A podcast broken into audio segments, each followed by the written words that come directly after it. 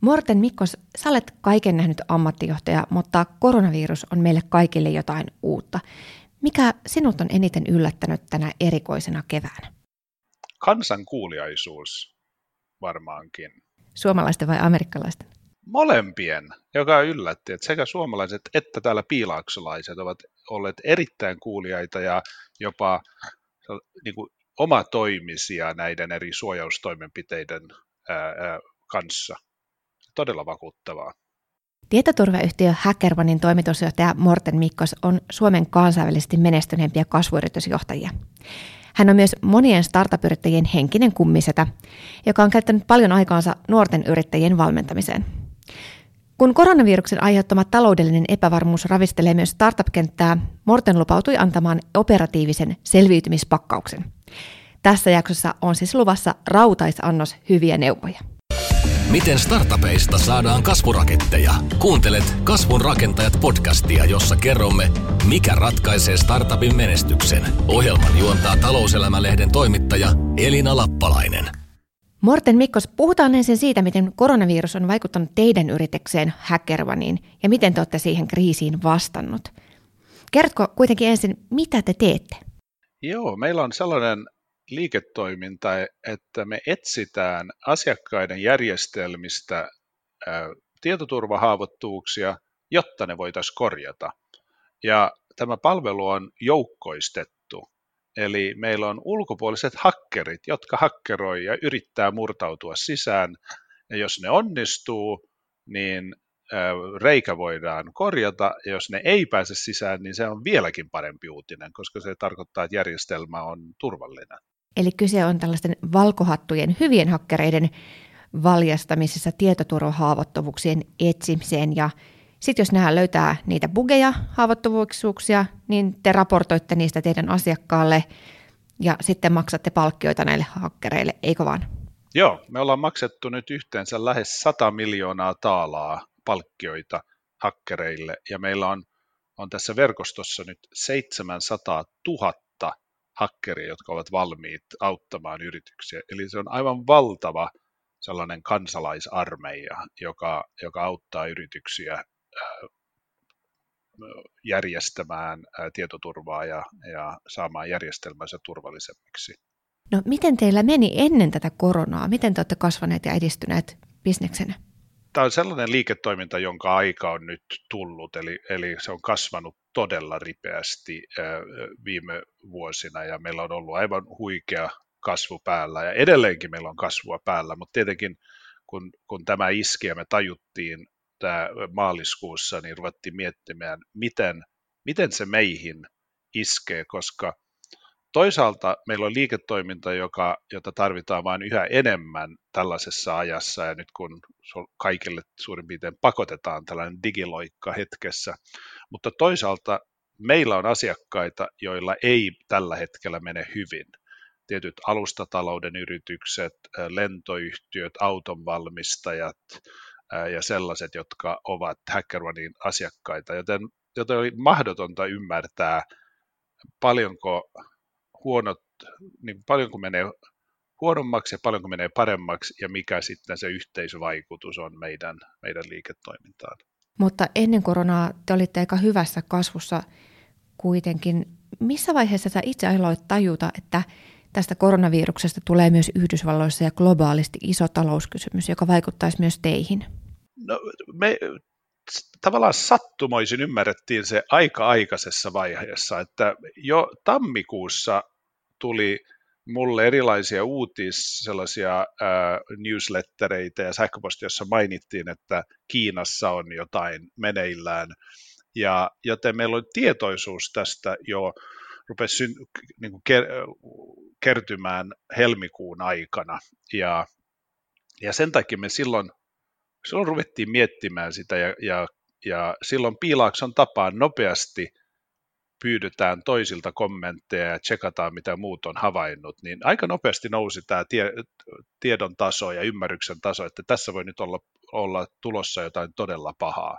Ja, ja maaliskuussa me silloin nähtiin, että tämä, tästä varmaan tulee kriisi, joka iskee ensin tervey- kansanterveyteen ja sitten iskee talouteen ja, ja varmaan se aiheuttaa sellaisia erilaisia kriisejä, että se ei ole vain, että korona ei ole vain yksi asia, se on monta eri asiaa. Se on terveydelle yksi asia, se on taloudelle yksi asia, se on eri, talouden eri osille e, eri asioita. Ja, ja siihen meille, meille kehittyi maaliskuun alussa sellainen ymmärrys, ja silloin laitettiin, päätettiin, että ei nyt rekrytoida lisää porukkaa ja pidetään kustannukset minimissä, vaikkakin meillä edelleenkin menee hyvin. Meillä just huhtikuun lopussa päättyi meidän ensimmäinen kvartaali ja me oltiin lähes tavoitteessa. Ja meillä oli todella, todella ää, tavoitteellinen ää, myyntitavoite ekalle kvartaalille ja me päästiin 90 prosenttiin. Eli meillä jatkui hyvä toiminta, mutta jo maaliskuun alussa me, me varmuuden vuoksi ää, painettiin jarrua ja, ja lopetettiin, tai niin poistettiin vain sellaisia kuluja, joita ei ollut pakko tehdä, ihan vain varmuuden vuoksi teilläkin varmaan on ollut nyt kuitenkin vaikea saada uusia asiakkaita ja lisää myyntiä. Toimialat on tietysti aika niin kuin hajautuneita, miten, miten eri asiakasryhmiin teilläkin ehkä tämä vaikuttaa, mutta nyt on varmaan teidänkin kaltaiselle yhtiölle vaikea saada ainakaan lisää kasvua. Tavallaan, ja se on totta, että uusien asiakkaiden saannissa on, on e-, eniten ongelmia, mutta toisaalta meillä on myös ollut päinvastaisia tilanteita, eli me tehtiin meidän kaikkien aikojen suurin kauppa huhtikuun lopulla. Ja, ja meillä oli muitakin sellaisia merkittäviä voittoja, jotka tehtiin huhtikuun aikana, mutta sä oot oikeassa, että ne oli alkanut meillä, että nämä keskustelu oli alkanut kaksi, kolme, neljä kuukautta sitten, eli ne oli jo putkessa. Ja, ja, ja sitten jos mietitään uusia asiakkaita, jotka saattaisi tulla meille, niin siinä taas me nähdään sellainen mielenkiintoinen efekti, että on helpompaa kuin aikaisemmin saada keskusteluyhteys jopa päätöksentekijään, eli tietoturvajohtaja, joka on tyypillisesti ylin päätöksentekijä meidän tapaisessa, tapaisessa kaupassa, niin me saadaan suoraan yhteys heihin ja puhelukäyntiin, mutta saat oikeassa, että, että ne haluaa keskusteluyhteyden, mutta heillä ei ole, heillä ei ole myynti tai ostovaltuutusta tai päätöstä ostaa mitään, vaan joten enemmän ollaan yhteydessä asiakkaisiin ja oikeassa olet Elina, että vähemmän tulee nyt uusia asiakkaita sisään. Tai niitä tulee enemmän, mutta e, vähemmän kuin mitä kasvu oli ennen koronaa, jos ollaan tarkkoja. No kun tämä maaliskuussa rysähti tämä kriisi varsinaisesti teilläkin tietoisuuteen siellä enemmän, niin mitä seuraavaksi tapahtui? Minkälaisia vaiheita tämän kriisin kohtaamisessa te olette sen jälkeen käyneet läpi? Tässä oli eh, mielenkiintoinen sellainen johtamistilanne, että, että meillä oli tietoisuus yrityksessä hyvä ja, ja mä edustin aluksi sellaista linjaa, että, että pyritään löytämään vapaaehtoisia tapoja suojautua ja toimia järkevästi. Ja, niin me monet te, tekikin, että ne oli, rupesi tekemään kotoa työtä. Mutta meidän nuoret työntekijät, ne tavallaan vaati, että me tehdään koko firmaa käsitteleviä päätöksiä, joten sitten nopeassa tahdissa me tehtiin, ää, nyt mä katson tässä mun muistiinpanoja, 12. päivä maaliskuuta me suljettiin meidän toimistot. Ja tämä oli meidän nuorten työntekijöiden ehdotus. Ne sanoivat, että miksi me ei vaan päätetä, että kaikki toimistot menee kiinni. Ja oli mielenkiintoista, että mä, olin ajatellut, että me pärjätään sellaisella vapaaehtoisella mallilla, mutta ne halusi yleisen päätöksen. Me tehtiin se ja se oli aivan oikein, eli, eli minäkin opin heiltä ja korjasin, korjasin tavallaan tyyliä, niin että, että oli parempi tehdä vaan kaikkia kattava päätös ja sitten me sillä jatkettiin. Ja sitten me ollaan tehty vähän muita vastaavia, joissa me vaan päätetään, esimerkiksi me juuri päätettiin, että joka keskiviikko kello 14.00 omaa, sun omaa aikavyöhykettä työnteko loppuu. Meillä on sellainen Wellness Wednesday, koska nyt tämän tuloksena työpäivät on pitkittyneet ja kaikki istuu Zoom-konferenssissa läpi päivän. Ja me päätettiin, että keskellä viikkoa lopetetaan työnteko kahdelta ja annetaan ihmisellä aikaa vaan rentoutua tai tiskata, siivota, hoitaa lapsia, mitä tahansa. Ja se otettiin ta- vastaan erittäin myönteisesti. Eli me ollaan nyt yrit, pyritty löytämään sellaisia uusia tapoja toimia, jolla, jolla työntekijät ja porukka pysyy motivoituneena ja, ja myös tuntee, että yritys kantaa osan vastuustaan tai pitää huolta työntekijöistä. Tietenkin jokainen on itse vastuussa terveydestään, mutta, mutta että yritys kantaa huolta. Entä sellainen strateginen taso? Minkälaista skenaariotyötä te olette esimerkiksi tehneet tässä kriisin aikana?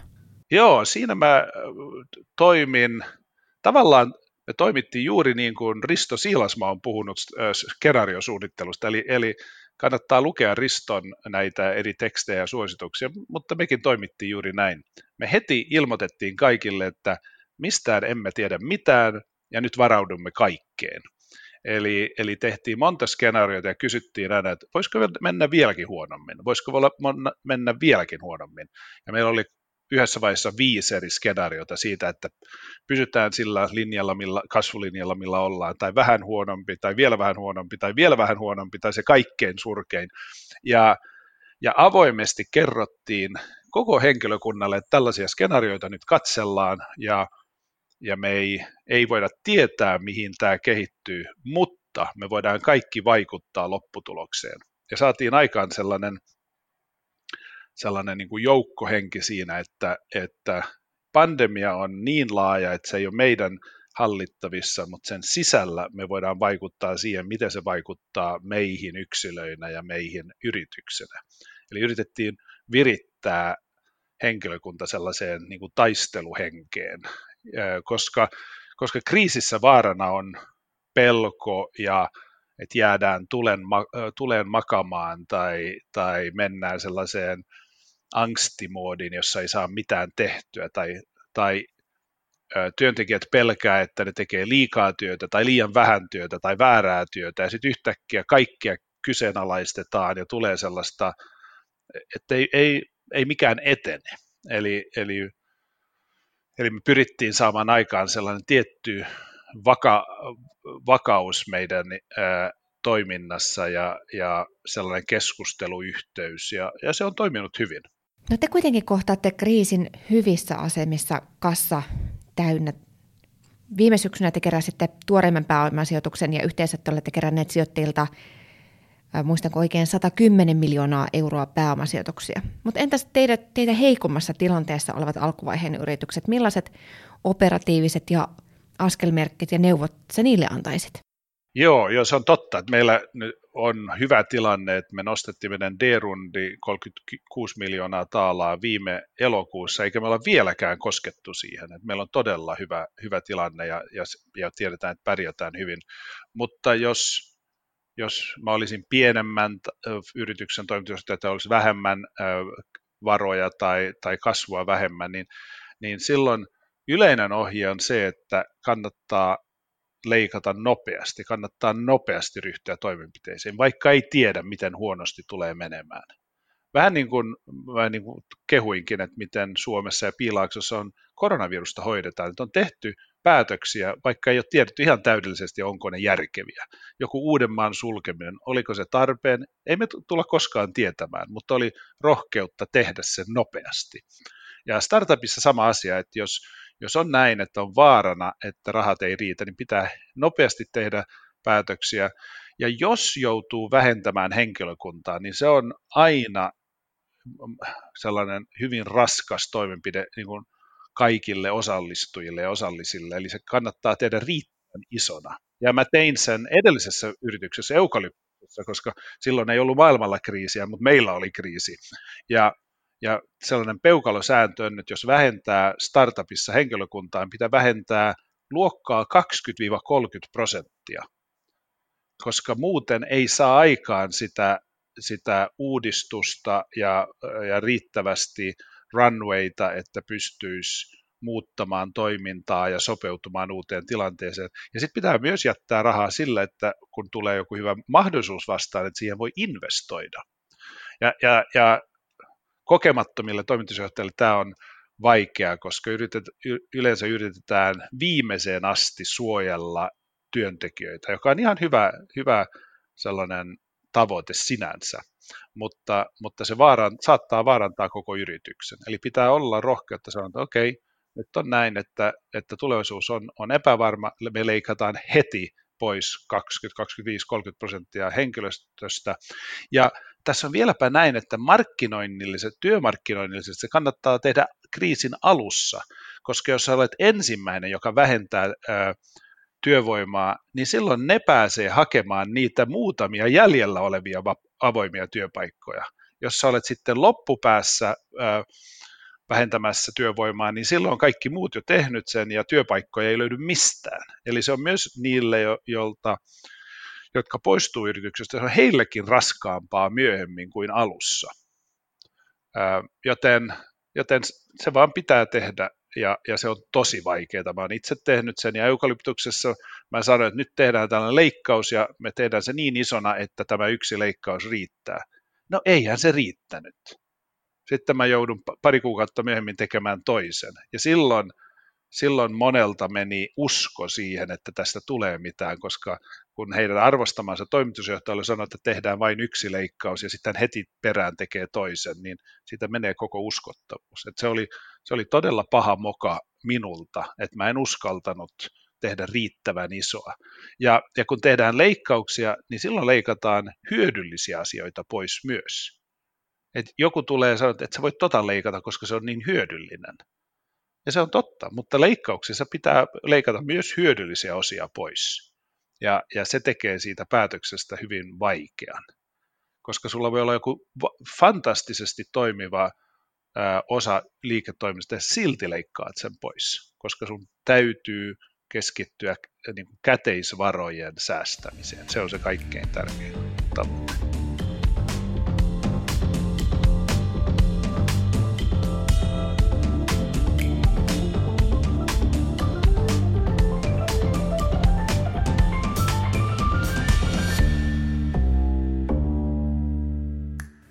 Ennen kaikkea sinut Morten Mikkos tunnetaan kultasormena, joka toteutti tietokantayhtiö MySQLn miljardikaupat. Sä johdit avoimen lähdekoodin tietokantayhtiötä 2001-2008, kunnes amerikkalainen tietotekniikkajätti Sun Microsystems osti yhtiön miljardilla dollarilla, eli noin 700 miljoonalla eurolla. Sen jälkeen sä siirryit johtamaan Eucalyptus-yhtiötä Kalifornian Santa Barbaraan ja kyseessä oli avoimen koodin pilvipalvelualusta ja sen puolestaan osti Hewlett Packard. Näissä tarinoissa on tosi onnelliselta kuulostava loppu, kiva yrityskauppa, mutta matkan varrelle mahtuu tiukkojakin paikkoja, joista tuohon eukalyptukseen sä jo viittasitkin. Mutta Morten Mikkos, mikä on ollut sun tähän astisella uralla vaikeinta? Jaa, vaikeinta. Tavallaan vaikeita tilanteita on tulee, ei koko ajan, mutta tulee, tulee jatkuvasti, tai pitää olla varautunut, että tulee milloin vain, ja, ja vaikea sitten verrata niitä toisiinsa ja tietää. Olihan meillä Majaskalassa todella kova tilanne ää, lokakuussa ää, 2005, kun meillä oli yhteistyö pienen yrityksen kanssa meillä oli aina suunnitelmissa, että jonain päivänä ostetaan se koko yritys ja sulautetaan se me MySQLään ja sulautetaan tuote meidän tuotteeseen. Ja sitten siihen tuli niin monta kommervenkkiä, että kävikin näin, että Oracle osti sen, sen yrityksen meidän nenän edestä. Ja, ja se oli ihan selvästi mun virhe. Ei, ei, siinä ole, ei siinä ole mitään muuta selitystä kuin, että toimitusjohtaja ei hoitanut neuvotteluja parhaalla mahdollisella tavalla. Ja vielä toinen virhe, virheitä aina tulee useita. Toinen virhe on, että ei ollut mitään varasuunnitelmaa. Tai meillä oli sellainen, mutta siihen ei, ei oltu tehty riittävästi työtä. Eli, eli siinä me oltiin ilman mitään skenaariota, ilman mitään järkevää plania. Ja, ja silloin tuntui siltä, että kaikki on ohi ja tästä ei tule mitään ja nyt mä saan potkut ja tämä oli tässä ja, ja miten mä olin olinkin niin naivi ja, ja miten mä olin, mitä kaikkea. Se oli todella hirvittävä hetki ja se kesti monta päivää ja viikkojakin ennen kuin se palautui, mutta, mutta se oli kyllä tosi, tosi ikävä. Ja sitten kun ei voi edes syyttää ketään muuta, yleensä voidaan syyttää jotain, jotain taantumaa tai kriisiä tai ulkoista asiaa. Tässä mulla ei ollut mitään muuta kuin itseäni niin se oli, se oli rankkaa. Mutta, mutta silloin myös tuli esille sellainen, mikä on, on usein totta, että, että kun asiat menee tosi huonosti, niin yllättävältä suunnalta löytyy jotain mahtavaa, hienoa, mikä, mitä, mistä ei ollut, niin kuin, ei ollut tajunnut, että, sieltä, että pelastus voisi tulla sieltä. Ja, ja mä olin todella masentunut, että mä olin valmis niin kuin vaan piiloutumaan kotiin silloin lokakuussa 2010, mutta meidän johtoryhmä, ne nosti mut takaisin. Ja ne sanoi, ne sanoi mulle su, suurin piirtein näin, että se on totta, mutta sä mokasit aivan täysin, se on sun moka, sun pitää se omistaa, mutta sä olet myös meidän toimitusjohtaja, ja me tultiin tähän firmaan mukaan onnistumaan, emme epäonnistumaan. Et nyt keräät itsesi kasaan ja rupeat taas johtamaan meitä ja johdat meidät ulos tästä kriisistä. Et sä, sä oot sen velkaa meille, koska sä rekrytoit meidät tähän. Ja ne niin kuin vaatimalla ja tukemalla sai mut ulos siitä, siitä hirvittä, niin kuin hirvittävästä tunteesta, että mä olin syyllistynyt johonkin pahaan ja että se oli mun moka. Ja sitten me yhdessä keksittiin siihen todella taitava strategia ulos, joka osoittautui yhtä hyväksi kuin jos meidän alkuperäinen suunnitelma olisi toteutunut. Eli se ei haitannut lopussa liiketoimintaa tai yrityksen arvostusta ollenkaan. Et se on aivan, mä vieläkin ihmettelen, miten miten maailmassa voikin olla näin, että juuri kun on itse töpeksinyt ja tehnyt jotain aivan, aivan typerää tai niin kuin sellaista pahaa mokaa, niin sitten löytyy ihan vierestä tapa tulla siitä ulos ehjänä. Ehkä tässä on muutama opetus nyt ajatellen vaikka tätä koronakevättäkin. Ensimmäinen on se, että pitää olla skenaarioita ja se plan B, jotta sitten kun asiat menee pieleen, niin voikin olla tie ulos ja muu suunnitelma – sitten on toi hallituksen ja johtoryhmän merkitys siinä toimitusjohtajan tukena ja sitten on itsensä johtamisen kysymys, eikö vaan? Kyllä, ehdottomasti.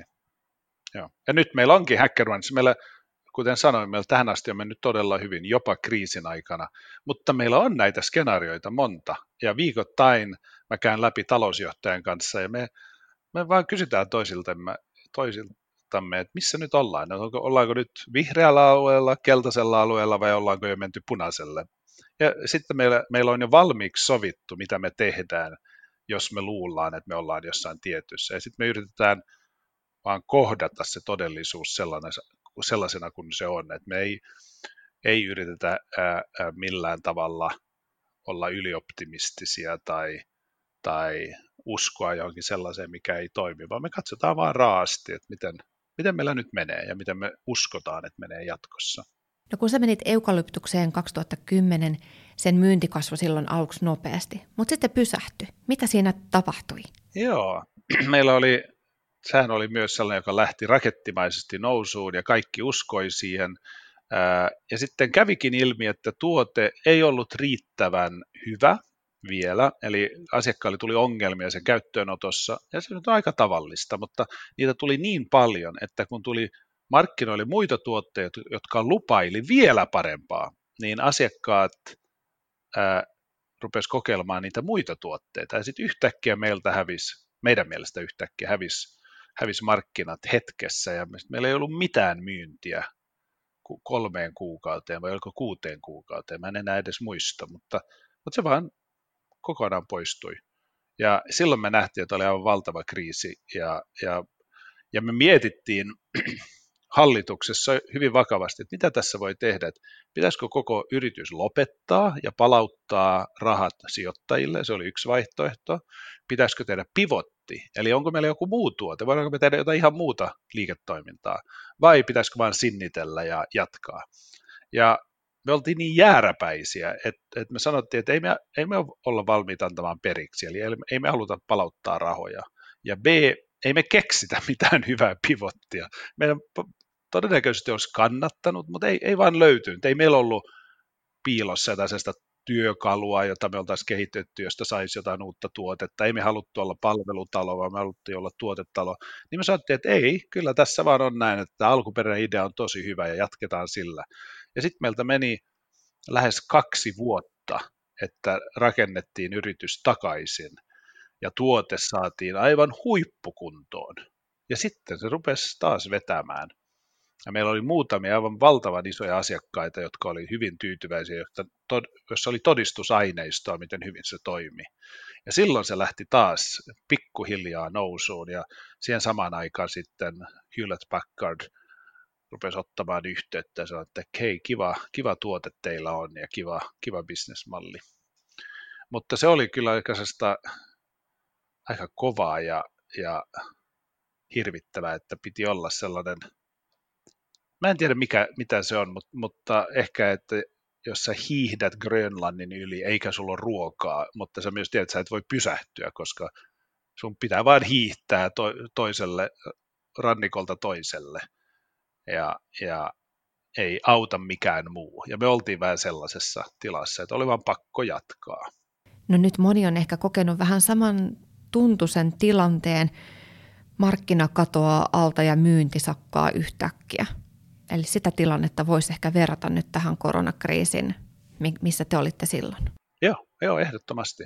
Mä silloin, jotta mä itse henkilökohtaisesti jaksaisin, niin mä luin kirjoja näistä naparetkeilijöistä, Amundsenit ja Shackletonit ja muut.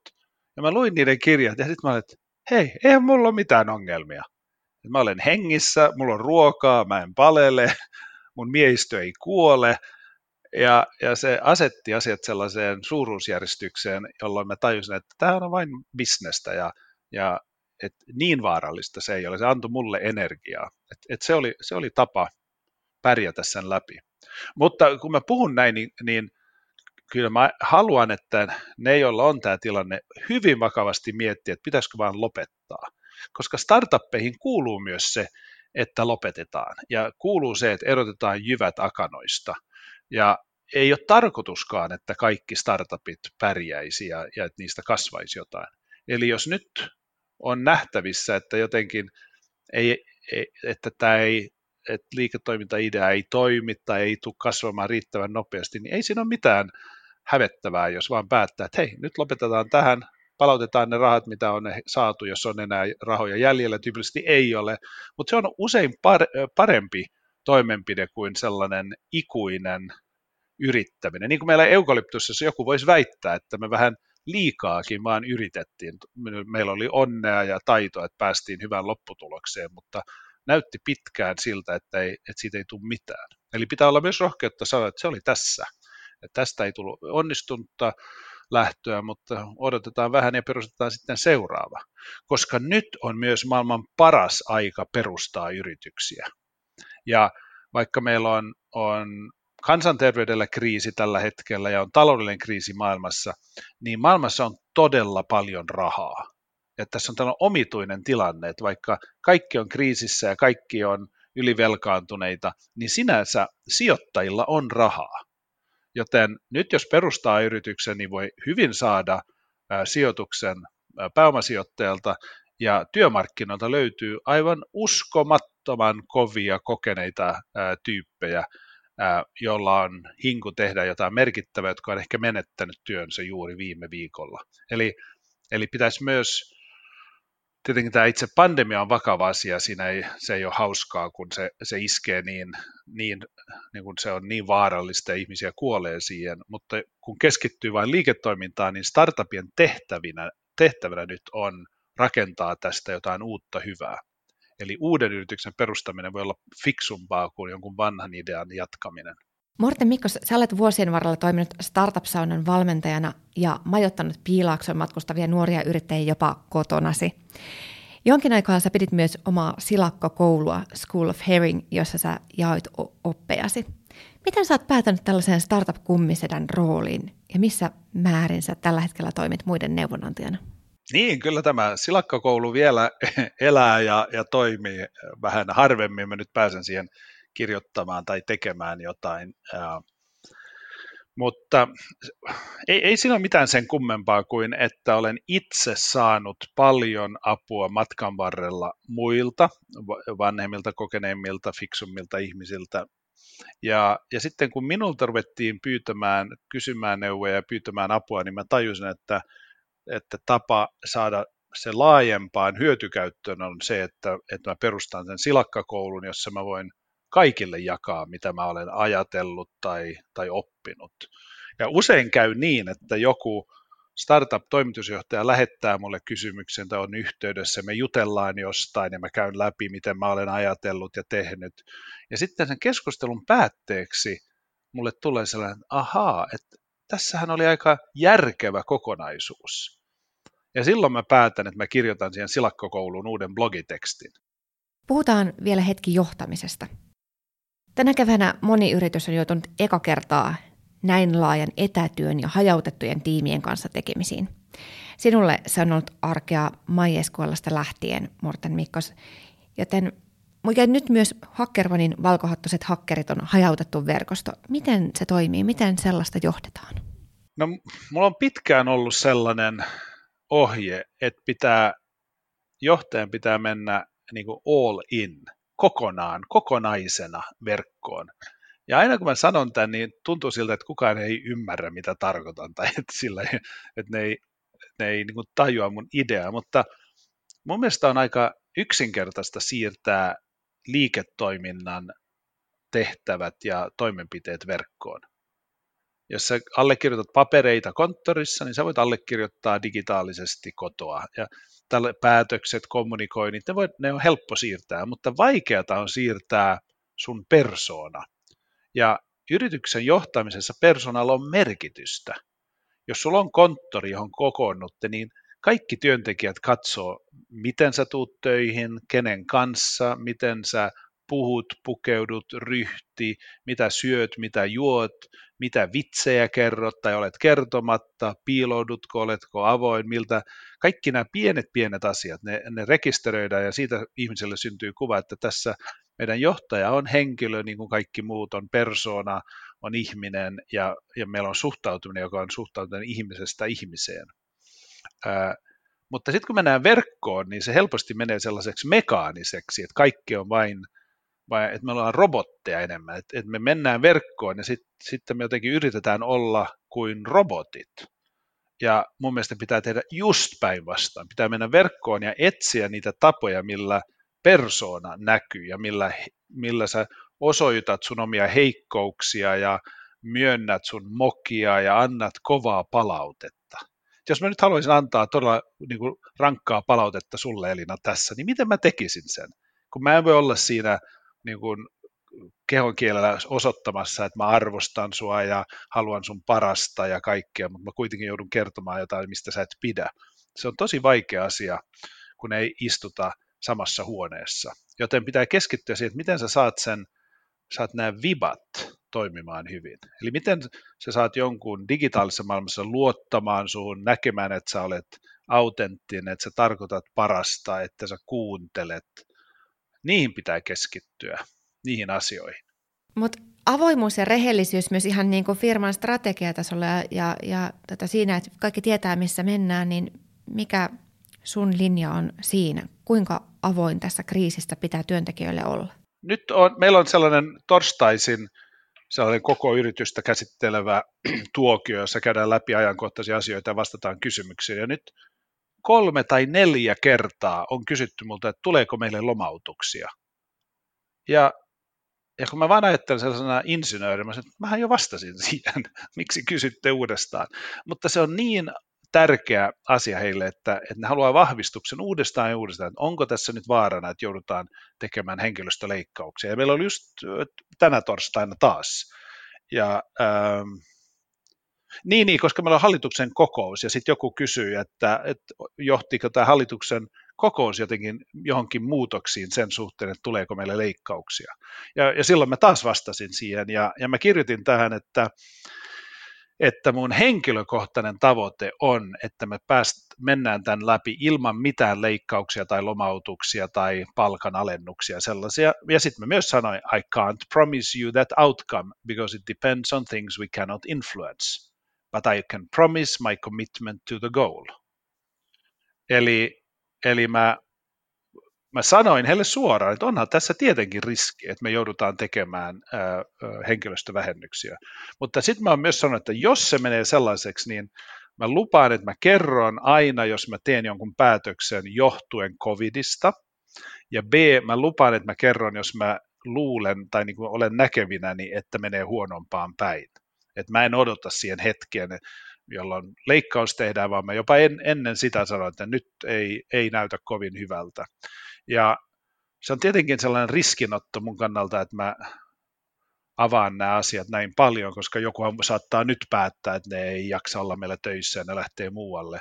Mutta me päätettiin, että otetaan se riski ja, ja varmistetaan, tavallaan halutaankin, että työntekijät, jotka ei ole valmiit käymään läpi tätä, tätä kriisiä meidän kanssa. Eihän nyt se HackerOneissa se ei ole ollutkaan mikään kriisi vielä, mutta se voi muodostua sellaiseksi. Mutta että meillä on mukana vain sellaisia, jotka on mukana tekemässä ja on sitoutuneita. Jos ne ei halua olla sitoutuneita, niin, niin ei, ei, ei millään pahalla, niin ne saa poistua.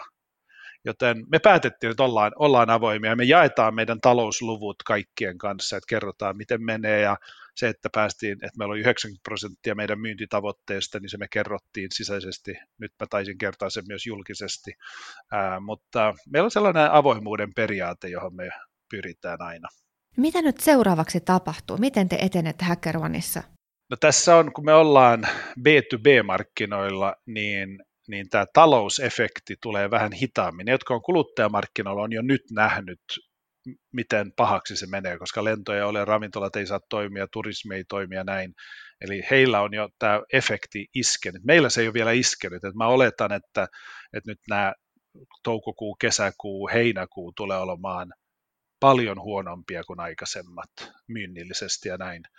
Joten siihen me nyt varaudutaan, että sen takia me ollaan laitettu rekrytoinnit jäihin jo pari kuukautta sitten ja vähennetty markkinointikulutusta, että me ollaan jo nyt säästetty rahaa, että meillä on varaa kulkea tämä läpi.